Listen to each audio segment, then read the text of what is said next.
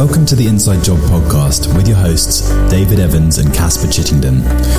We're two Brighton-based life coaches on a mission to help men lead more purposeful, authentic and fulfilling lives.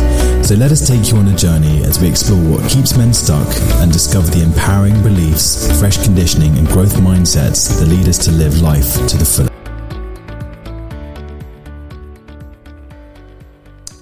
Hello and welcome to the Inside Job with your hosts Casper and Dave.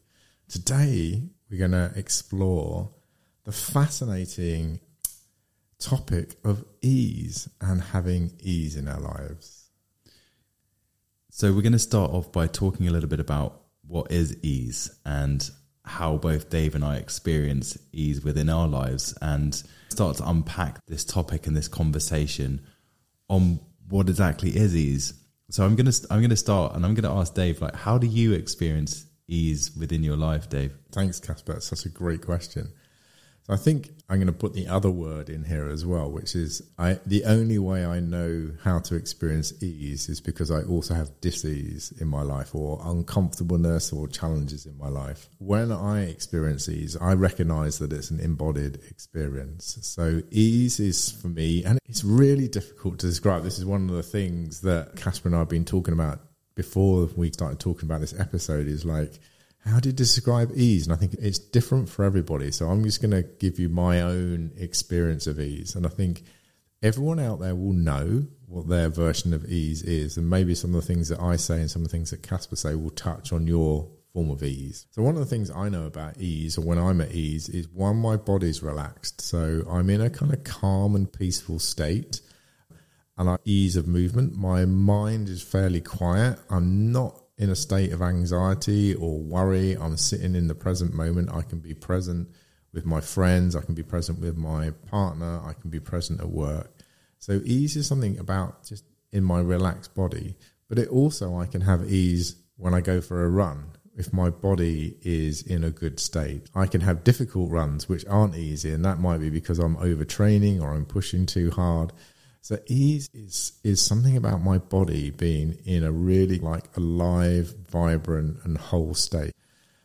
I also know that kind of mentally and maybe psychologically, I have ease when I'm purposeful. I can get really agitated and scratchy and irritable if what am I doing? Why am I here? What's going on? And even if I need to sometimes set a purpose of day, relaxing and put me at ease. So I think it's a whole combination of things. I love that, Dave. Thank you. And what comes through for me there is optimal experience, and ease and optimal experience are so nicely married together. And my experience of ease is when I'm very similar to you, when I'm feeling relaxed, I'm feeling calm, I'm feeling centered and still. I'm able to enjoy the present moment without worrying about what may be happening in the future or ruminating on what could have happened in the past that's uncomfortable for me. I feel light, I'm able to access states of joy. I'm able to connect easier with people around me. I'm often feeling inspired when I'm at ease, and I feel very creative when I'm at a place of ease. So for me, getting into that state and feeling at ease is really important to me.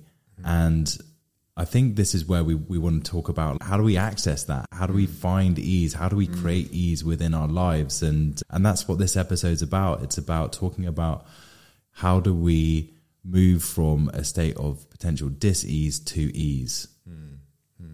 I love that, Casper. And I think one of the things that actually helps me get into ease is being in conversation. There was a little bit of nervousness as we were going into this kind of podcast, like, how do we talk about this? And I think as I've been listening to Casper, that's also inspired me.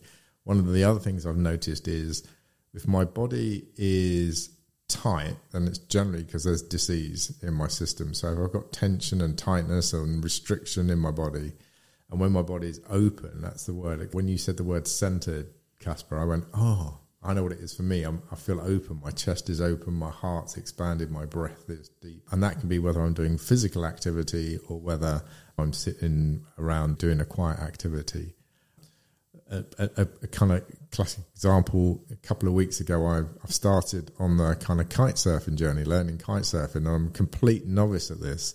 And even though the kite was hitting the ground, we didn't get in the water until like day three, there was a sense of ease and joy in the learning. It was playful, it was fun. It's partly down to the instructor.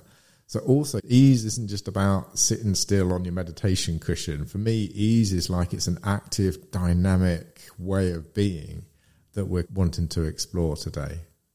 Absolutely. Yeah, that really opens up some kind of doors in my mind as well about experiences that I've had and experiences of being at dis-ease. And I think it's important, like you mentioned at the beginning of this episode, Dave, is to understand, okay, we recognize when we're in states of ease, and we can also recognize when we're in states of dis-ease. And for me, reflecting back, there have been times within my life that I've been in states of dis-ease that I can only recognize now as being state of disease because I'd adapted to that state over time. It'd become my baseline. There were things going on with my life that I just adapted to, that they were causing kind of these underlying levels of discomfort, dis-ease, I'm going to say. And within that, it had taken me some time to really identify, okay, what's going on for me within my day to day, and how do I move away from that? How do I create more ease for myself? And let me give you an example. When I was living in London and I was starting to feel like I was needing to make a shift within my career, I knew that it was something that had come up for me, and it was a real clear signal. I got quiet and asked myself, I was like, do I want to be doing this for the next 5 to 10 years? And the answer was a clear no, but I continued to invest my time and energy into a career that was no longer fulfilling me. And that had caused like a level of discomfort and a level of stress, a level of worry about, okay, what am I going to be doing?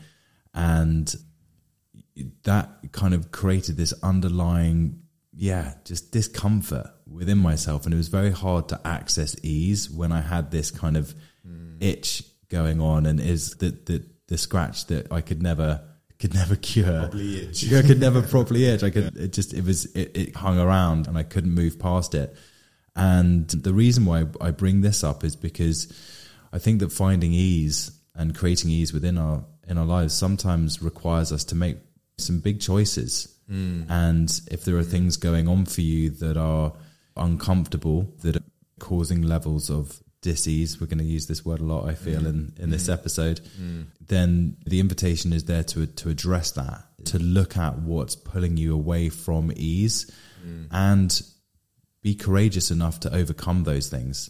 Thank you for sharing that, Casper, and that kind of really links into the kind of like the why we like exploring ease / dis-ease on this episode. And it, in some ways, my journey in some ways is similar to Casper's, in if you look at it from a kind of like helicopter view, if you like, which is I was living with disease and not even knowing it, and there were certain things that happened in my life that then brought that disease to the forefront. I was faced with a choice: do I ignore this and carry on, and I could see a trajectory for my life? Or do I start to address this? And what helped me make that choice was something about living a fulfilling life. I wanted to have a fulfilling life. I wanted to be as authentic as I could be, a coaching language here, be the best version of myself. And I wanted to live joyfully. And I realized that I was lying to myself a little bit about the joyful life that I was living in. It had a lovely kind of facade on the outside. I had a quote marks good job, it was a safe job, I was married, I had a family around me, but all on the inside was no, things were really falling apart. And that falling apart was an accumulation maybe of 8 or 9 years of really ignoring those signals or not being aware of those signals. And I think that's where we come to you as coaches. That's what's led me into coaching, is I want people to live a life that inspires them, that inspires themselves. I want people to have a fulfilling life. I want people to experience the dreams that they hold in their hearts. And that comes with some choices. And once you change direction, maybe things might be challenging, but there's a It's a bit like the kite surfing lessons. It's challenging, but there's ease in the challenge. One of the terms I use is effortless effort. So it's not that it's a life without effort, but the effort is effortless in some ways. It's easy to show up for stuff, even through training in martial arts. That's on the outside is vigorous, physical, intensive, in your face. Man, it was one of the most joyful experiences of my life. And that was a place of ease for me. It was easy to go to the dojo. It was easy to show up and train 3 or 4 times a week. And that's where we're going. That's the why of this, really. So unpacking that word ease, because it's a word that doesn't have anything attached to it, because it's a little bit like a cloud unless we anchor it down into some meaning, into the real world for you, our listeners. So that's where we're going with this podcast. And what I hear within that as well, Dave, is ease. I guess it's like a state of being.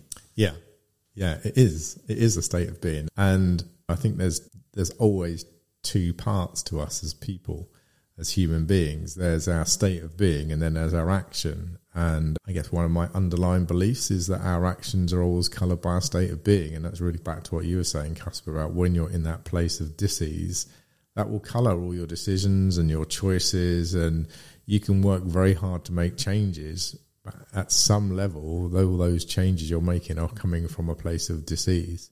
And so there's an invitation here to step back and go, well, is ease a choice, like happiness, like fulfillment, like joy? It's back to what we talk about, the inside job, the inner transformation of choosing ease first, and some of the strategies that we can put in place to become easeful.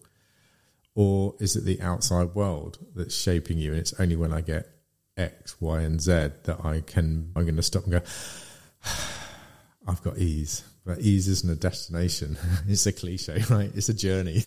I think let's just explore that a little bit. I think exploring dissatisfaction, discomfort, dis-ease that's often, let's be open about this, Casper. Our coaching clients arrive in that state of, my life isn't quite how I want it to be. I got this kind of itch that I can't scratch. I've tried all these things, and still I'm not making any progress. So the wheels are spinning, the world's not quite how I want it to be.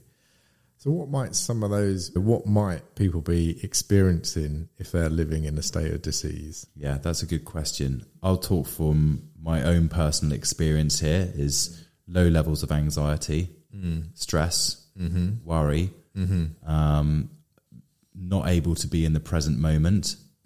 And I guess this kind of underlying sense of just, just a distraction in some way, not fully settled and centered. Yeah, I love that. That feeling of distraction. For me, I'm empathizing with you here, is for me would be frustration. It's like that feeling of itchiness, of kind of like things aren't quite right.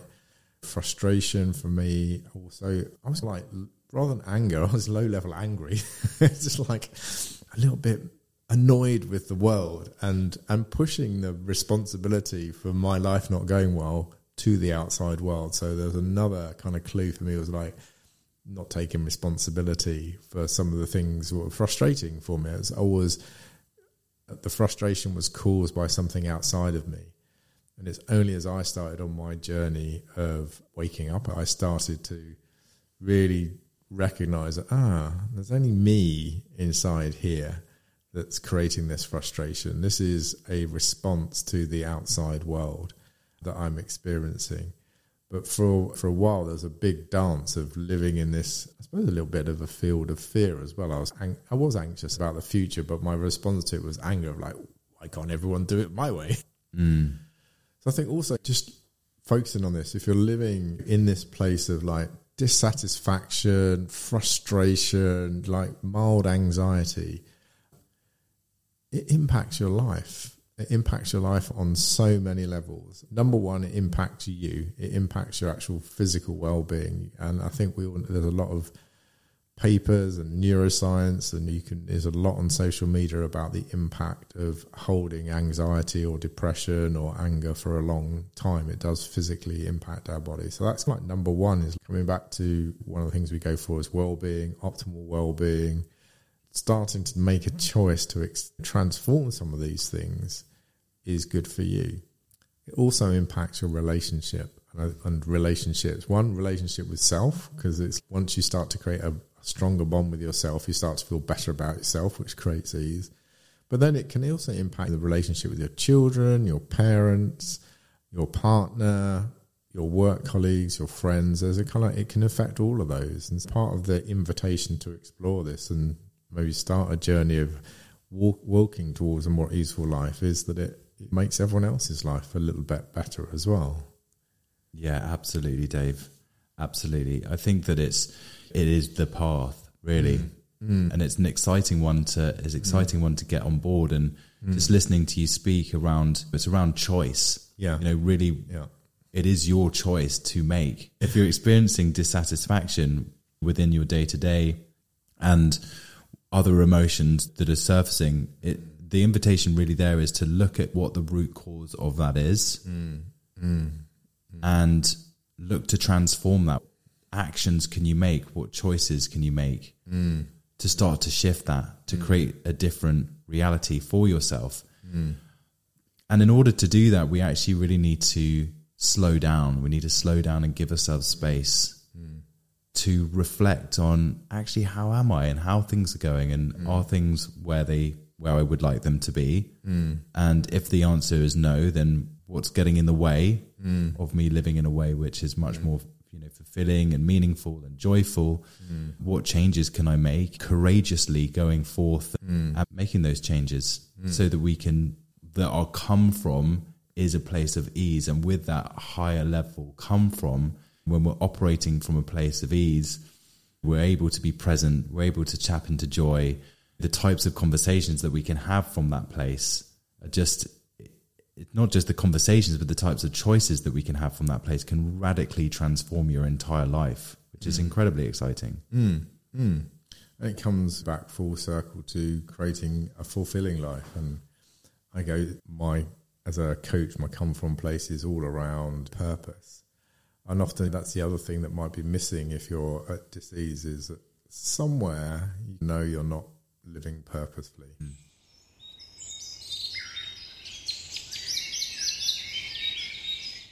I'd also like to talk about ease through the lens of the nervous system. And the nervous system has been something that I've been looking into over the past year, and it's been very eye-opening. Mm-hmm. And so when we're at high levels of disease, we're operating in our sympathetic nervous system. So the sympathetic nervous system is our kind of flight and fight response system.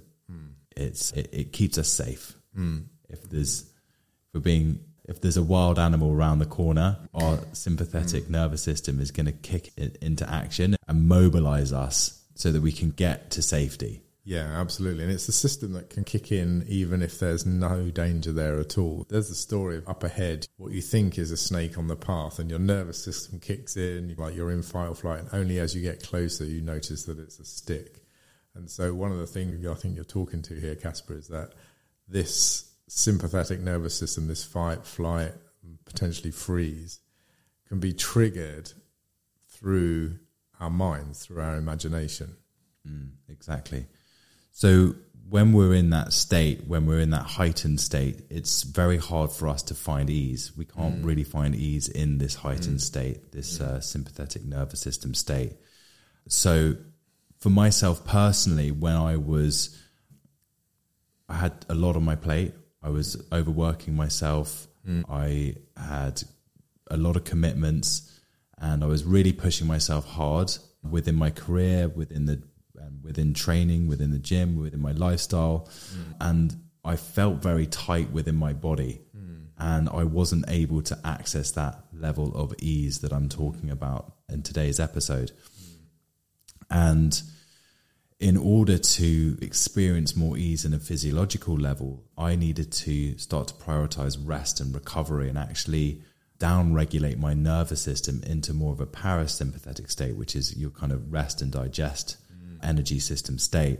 And just looking at ease through the lens of the nervous system has really helped me experience more ease within my life. I feel there's a narrative out there where it's all doing. It's doing, we're busy, we're running around, we're doing things left and centre, living a very busy life. And that can take us out of the present moment and block us from living in a life of increased ease. So rest is super important, and actually bringing about a state of ease within ourselves by looking at our physiological systems, i.e. getting good quality sleep, making sure that we're well hydrated, eating good quality whole foods. And that by looking after our bodies, we can actually bring our body and mind into a more like centered and relaxed state. I'm with you there, Casper. I don't think you can get ease if you're surviving on 5 hours of sleep a night or less, or somewhere around 7 to 8 hours sleep a night, I think, is what's needed, isn't it, for most adults? And that really impacts recovery as well, of just moving your body. That's the other thing. Once you've got your kind of sleep and diet and hydration aligned, the next thing is just body movement. And that does a couple of things, as we know. One is it releases endorphins into our system, which are hormones that help us relax and get into our parasympathetic nervous system, but also that we are designed to move. Absolutely. But a question comes up for me is, and I'm sure our listeners would be interested to know, but Dave, like, how do you go about creating ease for yourself in the day-to-day? That's a great question. Thank you, Casper. The first thing for me is my morning routine. I'm going to come back to that. That is my setup. I'm actually trying a new habit. So one thing for me is trying new habits out. So the habit I'm trying out at the moment is literally, I got it from a friend of mine who suggested it, is the first thing I do when I get up is have a glass of water. But I drink that glass of water really mindfully, and I do a little bit of gratitude of thank you for the water that's in my tap. I live in a place where I can turn the tap on and there's fresh water for me. But that then sets me up for, I then have a meditation routine.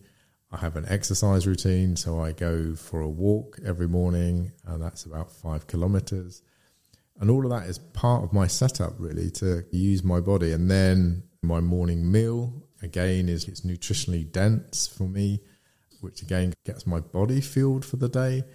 And then I think about what's my intention for the day. What is it that I want to achieve? I do have doing goals, but I step into this place of being first. I think that routine, that regular habit of checking in with myself each morning, creates ease for myself. And even when I know there is discomfort, so I think the other thing to recognize is that there's discomfort that comes along, there's challenges that come along. When I'm doing this setup every morning, it helps me change state, helps me think about how do I want to be when maybe I've got a challenging conversation to have, maybe I've got a challenging email to write, maybe I've got a coaching client who is in a challenging position at the moment, and it's how do I hold that person in a place that is safe for them to kind of unfold, maybe unravel, so that I don't enroll myself into that worldview, but support that worldview. I don't know, does that answer your question? Yeah, it does. Yeah. It does, yeah. And I think it's so important. I hear from so many different people around their day-to-day setup, and it's very much, it's all in the doing, it's all in the rushing. There's no space for their self-care and rest and relaxation. And it comes back to that statement, which is the world is as you are. Heightened, rushing, busy. You know, those aren't words that I would associate with ease. Absolutely, yeah. And so by taking these steps and making these choices to commit to these practices of self-care, we can start to generate this state of ease within ourselves. And I think that having these practices in place, like you shared with us, Dave, are incredibly important. And people may think, wow, I don't have time for a long morning routine. I think you do.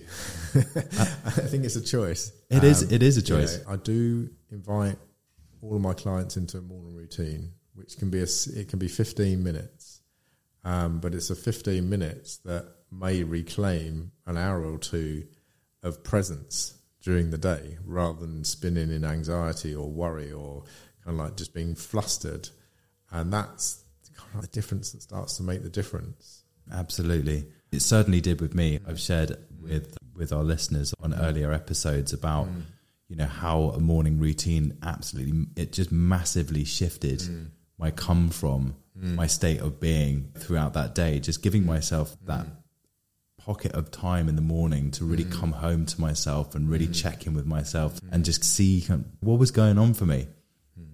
And if I was at sort of dis-ease in some sense, like where was that coming from? Yeah. And when I noticed that, okay, I'm not feeling quite right, there's something going on within a conversation that I may need to have with somebody that's going to be, I think, could potentially be uncomfortable, but it needs to happen, then it's okay, I need to take this action in order to create increased level of ease within myself. Love that. Yeah, I love that, Casper. I think for me, part of living an easeful life is also leaning into resilience, of knowing that you've got strategies and skills to cope with the challenges that come your way. And a diseaseful life is living in that kind of like dramatic place of spinning around, spinning plates, and not actually knowing how to change, transform, or be with the challenges that you're facing. And there's a word that comes through for me is bandwidth. With these practices, it's like we're able to actually increase our bandwidth, the ability for us to handle, you know, difficult situations or challenges that come our way when we're anchored in a state of ease. Something may happen. There's a plethora of situations that can come our way that are just unplanned. But when we're feeling centered and anchored in that state of ease, we're able to respond in a way rather than react. Yeah. And it's that choice of how we respond to the situation that really perpetuates that sense of safety within ourselves and ease. That's so interesting what you say there, Casper. That word, when you said bandwidth, well, it's also helped me reflect on is that is also emotional range. So I think one of the things I've noticed is that as I've had a more easeful life, I've got more emotional range. So I feel things a lot more. And when I first started on this journey, I was like, I don't want to feel anything. And that's part, I think, of the journey of disease. It's like you're buttoning things down, you're trying to numb things out. But as you increase that bandwidth, you also increase your emotional range of what you can be with without it knocking you off centre. And that actually leads to a much more rich and fulfilling life. I just had a memory come up of, I think it was one of my first or second meditation retreats I went on. And the teacher said there, when you do meditation and you do it for a long time, you actually feel more. So you'll feel more angry when you're angry. And the flip side is you'll feel more happiness when you're happy, and you'll feel more joy when you're joyful. So this isn't about getting anything less or still, actually it increases what you feel. And that's the human experience to you, what you were saying there. Then you're not reacting to your emotions. You're responding to them with a sense of joy and maybe gratitude that you're actually a human being experiencing these feelings that are giving you feedback about how you're experiencing your world in this present moment. Wow. I love that, Dave. Thank you. But tell me a little bit more about this anger piece, right? Okay. For listeners, be like, anger is not a good thing. We don't want to feel that. Yeah. But it's, I guess, what I'm listening to you speak. I guess what I'm hearing is that being able to feel into anger without having to push it away or run away from it. It's being okay with it and knowing that we're still safe in some way with that feeling, and that it is just a feeling and it will pass. Absolutely. Anger is a very powerful emotion, and we're trained, I'm going to start with men, we're trained to actually use anger as a way of getting our way. So it can very quickly turn into action. What I'm offering is that anger is a very powerful emotion. It's as powerful as joy or feeling happiness, and that it's actually a signal to you as a person that maybe one of your values has been stepped over, or maybe there's something that isn't quite right for you. But it's an invitation then to explore the assumptions that you're holding around that situation. If you're angry and believing that your worldview is the right worldview, then you're going to start to act out on that. If you experience anger, it could be because you've had your values challenged in a way that you haven't had them challenged before. So it's an invitation to explore what's really going on underneath here, and how can I use this energy of anger for a force for good, or for action for good. There's a beautiful quote, to me anyway, by the Dalai Lama. He was in a whole load of mind symposiums in the sort of early 2000s. East meets West in terms of psychology and body-mind experience. And one of the things he said there is, I get angry like everybody else, but I just respond differently to my anger. And I use it, the energy of anger, something not to be frightened of. I use my energy of anger for motivation to maybe have a conversation, take some action. It could be to look at myself. So anger is, it's a very powerful emotion. Maybe I'm just thinking we should do a podcast on anger, Casper, because I think for me that has been one of my life's journeys, is to transform my response to anger and actually make it a friend. And when it becomes a friend and an ally, it actually becomes a very powerful signal. It can also keep you safe. Mm-hmm. It can also keep you safe. Yeah. Listening to you speak, Dave, mine is frustration. That's an emotion, I guess, that I feel that's very present for me. Frustration comes through, but it's also a great way. It's a sort of doorway to, okay, what's there? What's here for me? Let's investigate this.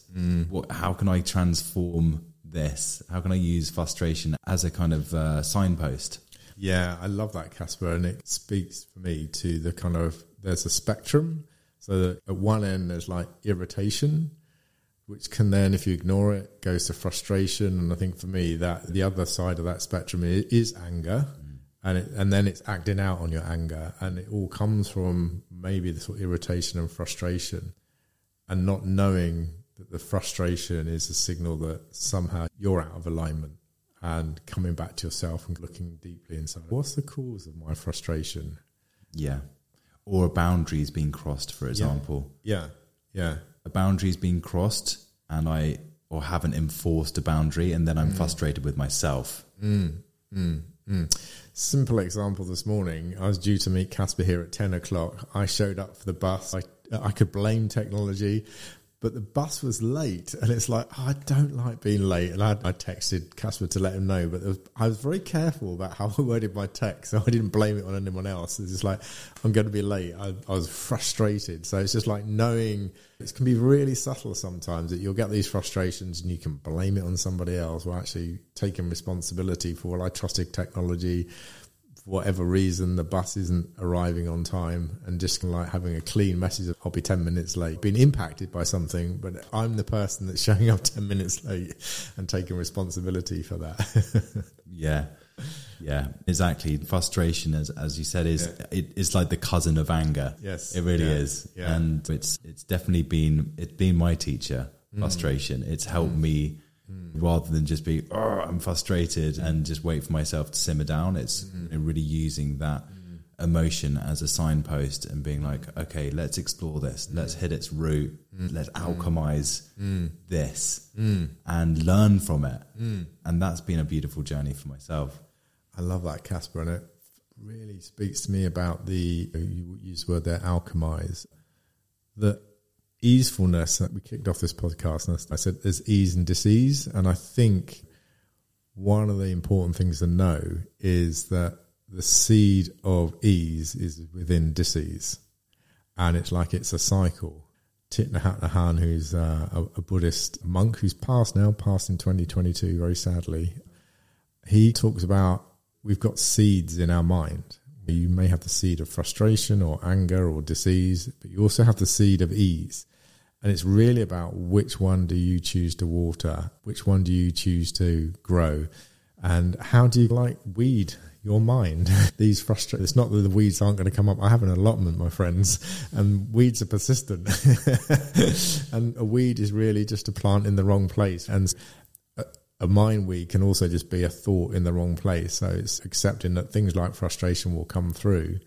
And to Casper's words, you can alchemize that transformation, alchemize that frustration into something of ease, because it becomes an invitation to just look a little bit deeper inside of what's going on. Absolutely. And unpack. And with that unpacking, that is the transformation. That is the inside job. That's our inner work. So it's actually, if we just shift and reframe, we can go, oh, okay, great. I'm experiencing this uncomfortable emotion, but what can I learn from it? Or I'm unhappy with this thing.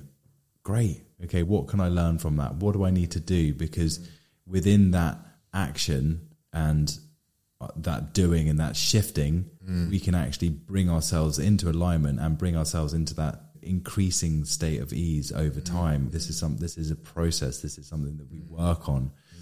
And rather than just being, oh, that's frustrating, or I'm upset with this, and then just continuing to not do anything about it and expecting a different result. That's madness, right? I think I just want to speak to, we've spoken about, we could put this all under the umbrella of personal responsibility, that ease starts with personal responsibility and making choices, taking responsibility for how you're feeling or how you're experiencing your world.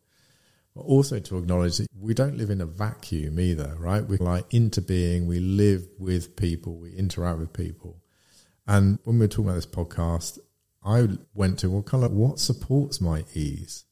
And the first thing I wrote down was personal responsibility. It has to start there for me. But the second thing I wrote down was my network, the people that are around me, because often the environment that you're in, the water that you swim in, can totally impact how you're responding. So if you're finding that you are in an environment that you find challenging, or to use this word, it's a common word, toxic environment, or you have relationships that challenge you, or you're imbibing, ingesting food that is not good for your system and help your system be at your best, they're all other things to look at environmentally about how does my environment support me being at ease? My friendship circle, my relationship with my partner if I have one, my relationship with my parents, what's that like? How does that support ease in my life? And so that it is also about personal responsibility of looking at your life through that lens, but also it can be you've got yourself into a place where the environment itself is perpetuating this experience of disease or dissatisfaction or frustration or lack of comfort.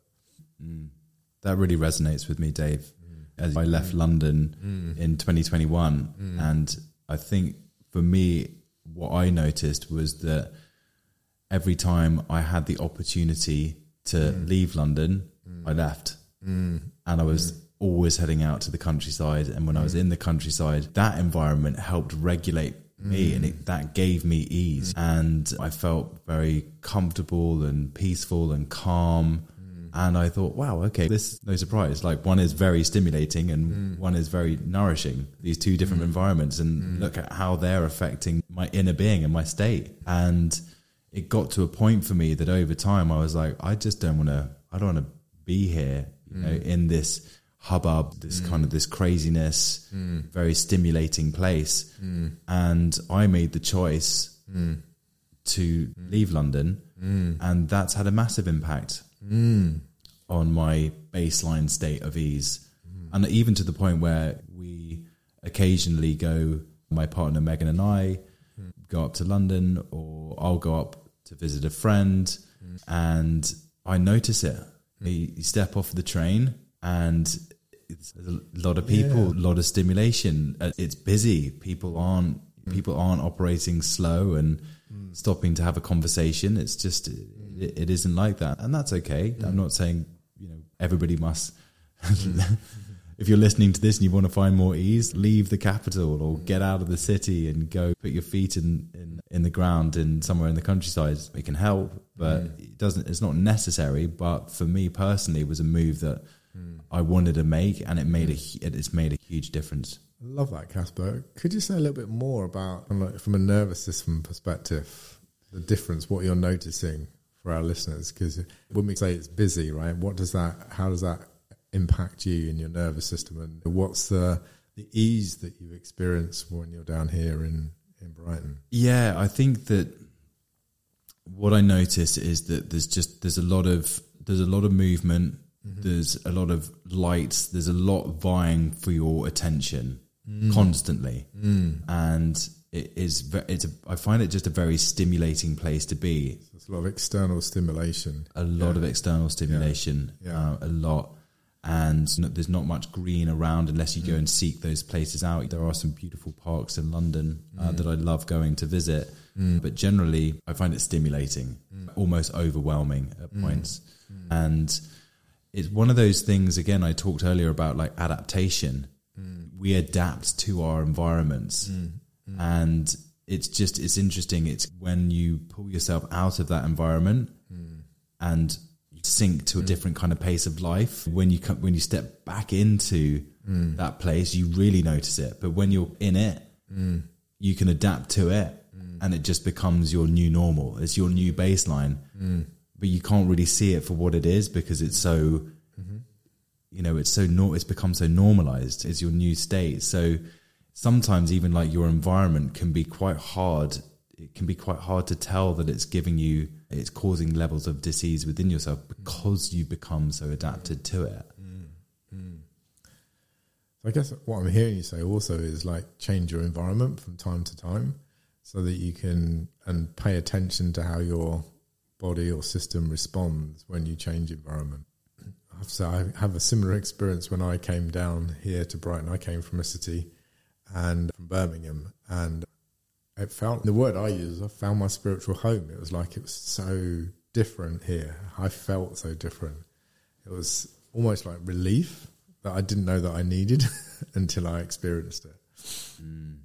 It's amazing how much our kind of environment can really affect our inner state. When I spend time in nature, even if it's just going for a walk in the countryside, like I did on the weekend, Saturday, went out, and can really just feel that that state of just centeredness and peacefulness within myself. And it's an incredibly important thing to look at is our environments. And you touched on it earlier, Dave, about potential toxic working environments and looking at that. And then it comes down to choice. It's if you want to live live a life of increased ease, it's overturn every step. That was the third thing that I wrote down about support, what supports my ease.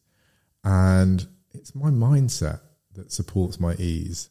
And I just want to expand on that a little bit. And I think it's something that both Casper and I are aligned with as coaches. Really, coaching work is about exploring and understanding your mindset and how is your mindset empowering you? How's your mindset disempowering you? And how can you transform? That's the inner alchemy of change, is really by transforming my mindset, I can start to transform my experience. One of the things that we know to be true is that everything that we experience is filtered through our mindset. And this may be challenging to hear if you're experiencing anxiety or if you're experiencing working in a toxic environment. Part of that is about your experience is created by you and your mindset. It may be that other people are behaving difficultly or challengingly. It may be a harsh environment. It may be a kind of like passive-aggressive environment. And this is like the edgy piece, if you like, is if you find yourself in that environment, you're choosing to go there. That's where the choice sits. And that may or may not be an easy thing to hear, but I feel like that's our role as coaches, as inviting inner change and transformation. And it's not to say, it's not with blame and it's not with judgment. It's just once we accept that we're making that choice, it may take a year or two to change and remove yourself from that environment, not saying leave straight away. It's about making those choices, because when we hold responsibility outside of ourselves for our lives, are never going to change. And that is like a place of disease, in our opinion. Casper's nodding across from me here. And so that's where the invitation is, that the acceptance that you're creating your experience for yourself, which includes, it may be that you're in a really difficult relationship and it's just become the norm for you. It may be having a couple of beers every night and that's become the norm for you. And it's all about this piece of choice, that it's you that's making those choices. And we say that with compassion and open heart. Once you start to accept that and take responsibility for, that's when we're in, right? In fact, the acceptance is the first part of the transformation, because then you can start to make different choices. And so I think that's the other thing, is that sort of supportive network. I know that I have my friends around me will certainly challenge me if I start to blame things on other people. And they'll go, hang on a minute, Dave. Actually, you're responsible for your life. What are you creating for yourself? Is that really the narrative you want to be exploring? And it might be that it's part of my own work. It might be my tribal or ancestral narrative that's playing out and come up for a fresh examination and a fresh context. And so again, these, like, they're so interwoven, like the environment you're in and your mindset, and then the mindset you hold and the environment that takes you to. As they start to change, or as you start to change your mindset, it will automatically march you towards towards environments that are more easeful, they're more supportive, they're more co-creative towards a mindset and a life that's full of fulfillment. And it always comes back to us and the choices that we're making. Absolutely. And what I hear within that as well, Dave, is it's moving from our victim to creator. Yes. Yeah. And we, in some sense, we really do get to create our own reality through the choices that we make. Absolutely. Absolutely. We're talking about a victim consciousness versus a creative consciousness. Consciousness based on scarcity versus a consciousness based on abundance. And even in that place of abundance, you can still experience fear, but it's fear that you take responsibility for. It's fear that you then choose to transform, rather than allowing it to freeze you and paralyze you and keep you in the sympathetic nervous system. Fear approached from the parasympathetic nervous system is a very different experience. Not saying it's comfortable, but it can be more easeful, and it can actually be an enriching and transformative experience. Absolutely. There's something as well that comes up for me within this conversation around beliefs, and it's about examining our beliefs. One may think, I can't do this because, or this isn't available for me because, and these beliefs that we hold about what is available to us or what's not available to us can keep us stuck in situations that are causing us dis-ease, discomfort, anxiety, overwhelm. And when we move into this place of creator orientation and creator mindset, we can start to shake loose these beliefs that are actually just really just keeping us stuck from experiencing a life of increased ease and joy and fulfillment. I love that, Casper. Thank you for bringing in beliefs. And what I'm hearing here also is some beliefs we've had have served us. They've got us to this moment in time. They may have even kept us safe in difficult or challenging situations. They're all formed in our childhood. They're culturally indoctrinated or imbibed into us. And I'm saying that in a kind of like with an open heart. And as adults, I'm hearing in what you're saying there, Casper, is an invitation to explore those beliefs and retire the ones that aren't serving you anymore and create some new ones that will walk you towards that more easeful life, that more fulfilling life. Yeah. And beliefs can be inherited from our caregivers. Life is hard. Yes. Yeah. And that can be something that you grow up living under and receiving over and over again. And actually, when you're in a hard place, you'll be like, oh, this is fine. This is what life's meant to be like. So I'm just not going to make any changes because I've been taught to believe that life is hard. And that may well be right out of your awareness. And so when someone invites you to think about that differently, that is when your sympathetic nervous system can kick off as well, because it might be even perceived as dangerous to you to think about the world in a different way. And that's where finding support from your friendship circle, if it's there, but from potentially a coach, can really hold you in that place of transformation. Absolutely. We hope you've enjoyed this week's episode of The Inside Job.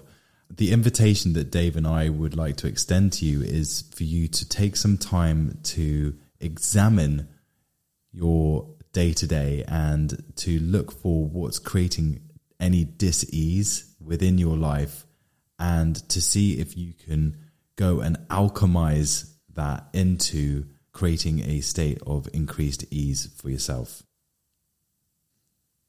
Thank you for listening to this episode of The Inside Job with Casper and I. It's been our intention really to inspire you to take a look over your life and look and explore where is there ease, because I'm sure there is some ease in your life, and where isn't there ease. And the invitation is really to start to march towards a more easeful life, which for us would mean a more fulfilling life for you. We hope we've left you with some pointers into how you might go about. But if you've got any questions at all, then do reach out to us. We've got contact details in the show notes. Hope you have a very easeful couple of weeks until we publish our next episode. Thanks again for listening. We hope you enjoyed listening to The Inside Job as much as we enjoyed recording it. If any of the topics we covered in this episode opened up a space of reflection or inquiry for you, or if you had any questions, we would love to hear from you. You can find our email addresses in the show notes below. Thanks again for listening.